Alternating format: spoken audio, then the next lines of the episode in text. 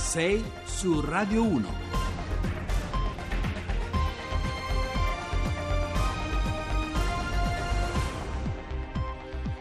6.41, seconda parte di 6 su Radio 1, al microfono con voi Giovanni Acquarulo, abbiamo detto in apertura per stare ad una citazione di Italo Calvino, l'Italia è quel paese dove si verificano sempre le cause e non gli effetti, i nodi, le criticità, i problemi e non le conseguenze concrete, soprattutto le risposte operative. Noi raccogliamo ora altre due storie, lo facciamo insieme, ci appuntiamo temi, spunti, difficoltà dal campo sul terreno e poi le gireremo ai nostri ospiti politici in terza parte. La prima storia viene da Tirana, in Albania, dove è cresciuta negli ultimi anni una nutrita eh, comunità italiana che è composta da oltre 22.000 eh, connazionali italiani d'Albania, potremmo dire, tra cui molti imprenditori che hanno deciso di eh, trasferirsi sull'altra sponda dell'Adriatico, lasciandosi attrarre da un sistema fiscale favorevole da eh, manodopera eh, formata, giovane che parla italiano, quasi sempre meno costosa e va detto anche meno tutelata dal punto di vista sindacale. L'Albania, lo ricordo ai nostri radioascoltatori, è precisamente uno di quei paesi extra UE non appartenenti all'Unione dell'Unione Europea,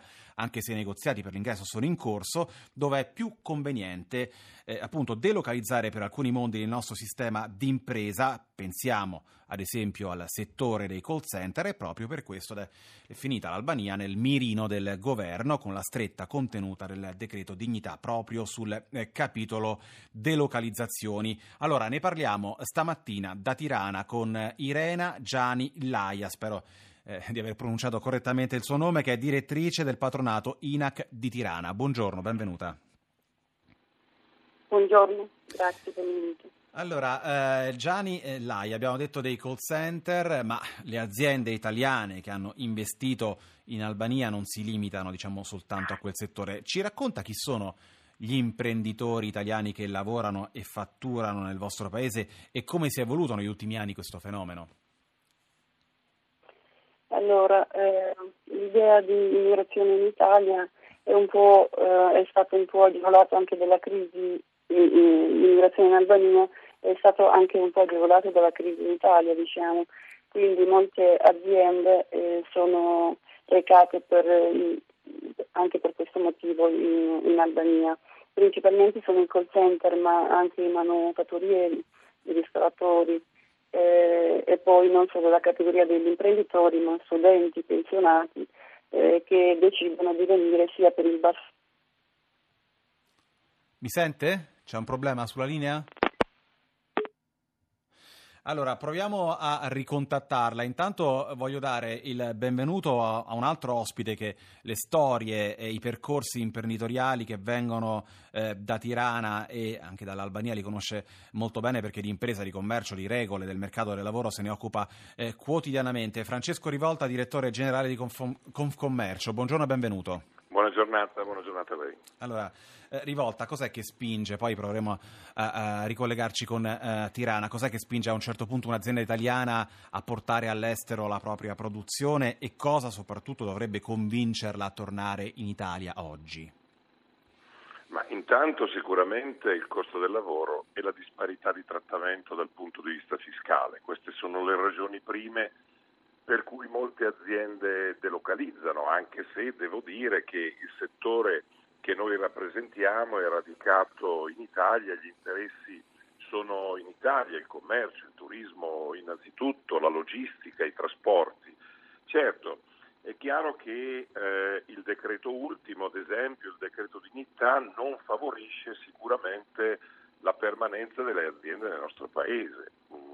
Io Credo che se il governo, ad esempio, avesse ascoltato le parti sociali prima di varare frettolosamente questo eh, decreto, avrebbe evitato di commettere un grave errore. Avremmo detto al Ministro in primo luogo che le norme sul lavoro vanno maneggiate con cura, che è meglio che siano le parti sociali con la contrattazione a regolare i rapporti fra aziende e lavoratori e che questo decreto non aumenterà di certo i lavoratori con contratto a tempo indeterminato, ma che sicuramente farà diminuire i contratti di lavoro a tempo determinato. Ed allora... infine, veda un'altra, un'altra ragione, non si può dalla sera alla mattina modificare le norme sul lavoro che poi alla fine incidono sui costi aziendali. Rivolta, ci torniamo tra pochissimo. Io eh, abbiamo di nuovo in linea eh, Irena Gianni Laia, direttrice del patronato INAC di Tirana, era caduta appunto è ricaduta ancora. Allora andiamo avanti con, eh, andiamo avanti con eh, Francesco Rivolta, direttore generale di Confcommercio. Eh, lei quindi credo sarà d'accordo nel merito anche al di là del dato politico con la lettera appunto inviata ieri da Berlusconi al Corriere della Sera in cui il presidente di Forza Italia eh, ha bocciato i contenuti del decreto dignità parlando appunto di intervento dirigista che punisce le imprese. Però mi faccia fare l'avvocato del diavolo Rivolta, non crede che ci siano anche responsabilità in qualche modo da parte del sistema eh, di impresa che ha preferito preferito in alcuni casi in questi anni competere esclusivamente sul costo del lavoro, magari grazie anche alle politiche di sgravi e detrazioni fiscali, piuttosto che magari promuovere eh, capacità manageriali, investire nell'innovazione di processo e di prodotto, nell'alfabetizzazione digitale, nella sfida ambientale. È soltanto un problema economico rivolta o c'è anche una sfida culturale da vincere? Sì, c'è anche una sfida culturale, ma sicuramente sì, anche se i processi di innovazione nel nostro settore sono stati veramente importanti negli ultimi anni, così come sono stati importanti gli investimenti per quanto riguarda la formazione continua eh, sul personale. Ma veda, il lavoro a tempo determinato non è una scelta cinica e bara dei datori di lavoro verso i lavoratori. Oggi diciamo che le condizioni di mercato, le sue variabili, le perduranti fasi di difficoltà dell'economia non consentono alle aziende di fare una programmazione di medio-lungo periodo. E per questo oggi è più difficile stabilizzare i propri organi. Sa, perché glielo chiedo perché eh, a proposito di quello che diceva lei, eh, c'è chi dice però che poi invece poi soprattutto il percepito è quello per cui eh, c'è un pezzo di cattiva imprenditoria che in Italia eh, pensa che valga la pena poi sfruttare magari il lavoratore eh, fino a che la legge glielo consente, finché posso pagare diciamo eh, non pago, ecco, mh, mm, ammesso e non concesso che siano stiano così le cose. Come si combatte anche su questo fronte e come si fa a promuovere, a premiare, a incentivare chi fa invece vera innovazione?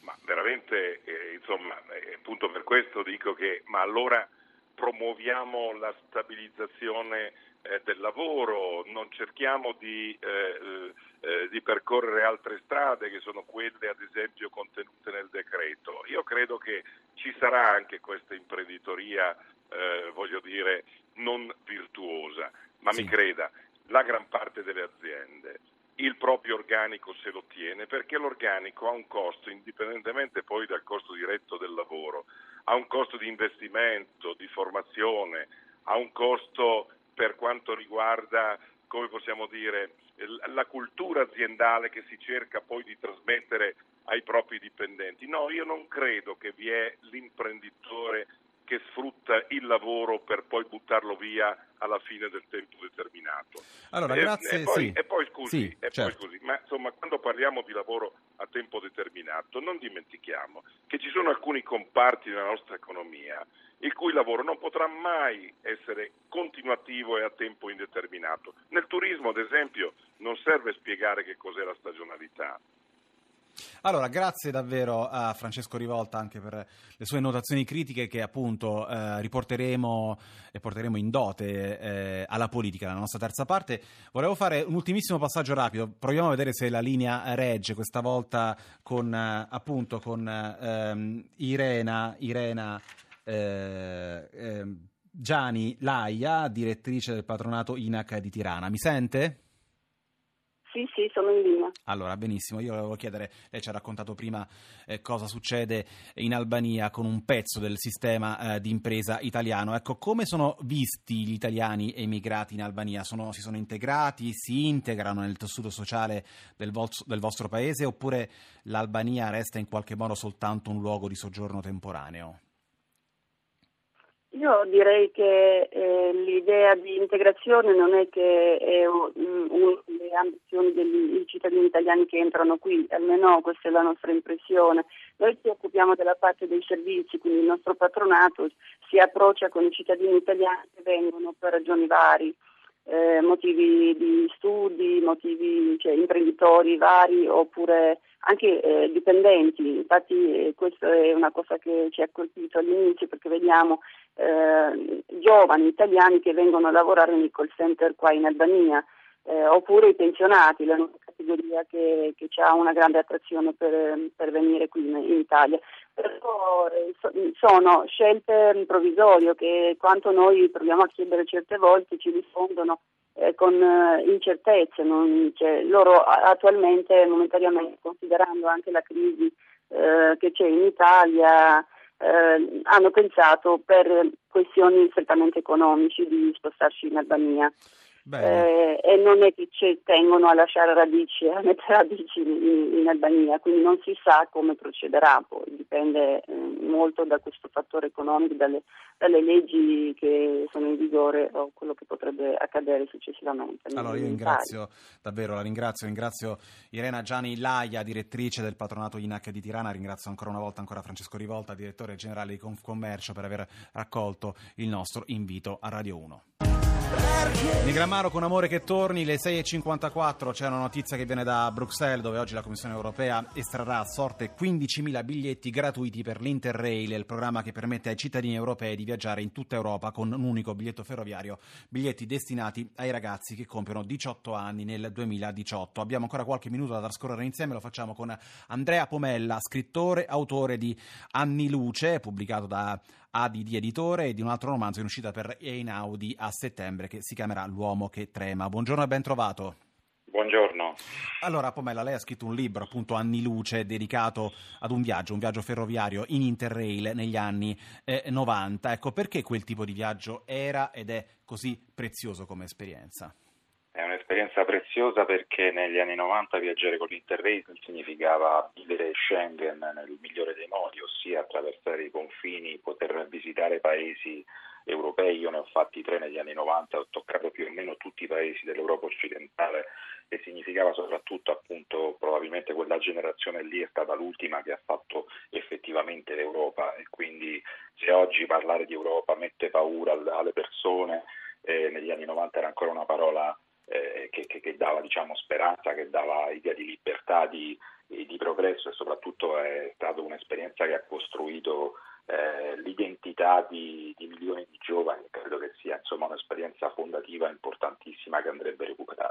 Allora, di richieste ne sono arrivate poi in realtà 100.000 alla Commissione europea che ne estrarrà appunto oggi 15.000, l'Interrail esiste dal 1972 ed è attivo in 30 paesi. C'è un altro dato però che vorrei aggiungere molto rapidamente, secondo i dati pubblicati da Eurobarometro quasi il 40% dei cittadini europei non ha mai messo piede in nessuno Stato dell'Unione europea diverso dal proprio ed è un dato che in Italia eh, sale e supera il 50% della popolazione. Ecco, cosa significa eh, secondo lei un dato simile quando l'Unione Europea fa di tutto, diciamo, almeno a parole nel suo racconto, per avvicinarsi ai cittadini, almeno in questa fase? ma significa che se le persone non conoscono l'Europa non sanno neppure appunto cosa può essere immaginare un'Europa eh, unita, un'Europa senza confini, insomma le, le, le, le cose bisogna conoscerle per, eh, per sapere anche apprezzare il bene. Io credo che se oggi, anziché per esempio come si sente parlare ormai da qualche anno eh, in giro, che bisogna introdurre il servizio militare obbligatorio, il servizio civile obbligatorio per esempio, si eh, proponesse ai giovani, eh, non so, un mese di viaggio eh, completamente spesato in giro per l'Europa, significa anche costruire un'identità europea e, e dei cittadini che in futuro potrebbero ecco, apprezzare questa idea di, di, unità anziché di, di, divisione. Ecco, peraltro con i voli low cost qualcosa è cambiato, ma anche in modo differente, perché eh, in quel caso noi abbiamo l'opportunità di eh, raggiungere immediatamente la nostra destinazione, il nostro approdo. Con l'Interrail c'era invece tutta l'esperienza eh, del viaggio da vivere e da consumare. Esatto, sì, Interrail era bello per questo, perché comunque il viaggio in treno è diverso da un viaggio in aereo, questo si dà per statuto perché comunque appunto si arriva in stazioni in città di volta in volta sempre diverse e soprattutto si, a volte non si sceglieva neppure la destinazione eh, per motivi diciamo così turistici ma semplicemente perché magari solo il nome del, della città evocava qualcosa per poi magari anche rimanere deluso perché no, l'esperienza del viaggio eh, ci propone anche questo, anche l'aspetto della delusione, però è sempre una, uno degli aspetti più importanti diciamo, che, che, Allora, grazie anche ad Andrea Pomella per averci raccontato l'Europa in cui eh, oltre ad attraversare eh, appunto ad attraversare i confini non erano soltanto le merci o i capitali, ma eh, le persone in carne ed ossa. Ricordo Andrea Pomella, autore di Anni Luce e di un libro che esce invece per Einaudi a, a settembre. Eh, ora c'è il giornale radio delle 7, noi torniamo con la nostra terza parte, 6 su Radio 1, poco dopo le 7.30, dedicata all'attualità politica. Vi ricordo che saranno nostri ospiti il deputato del PD, ex ministro Andrea Orlando, e il vice premier e ministro del lavoro Luigi Di Maio. Restate con noi.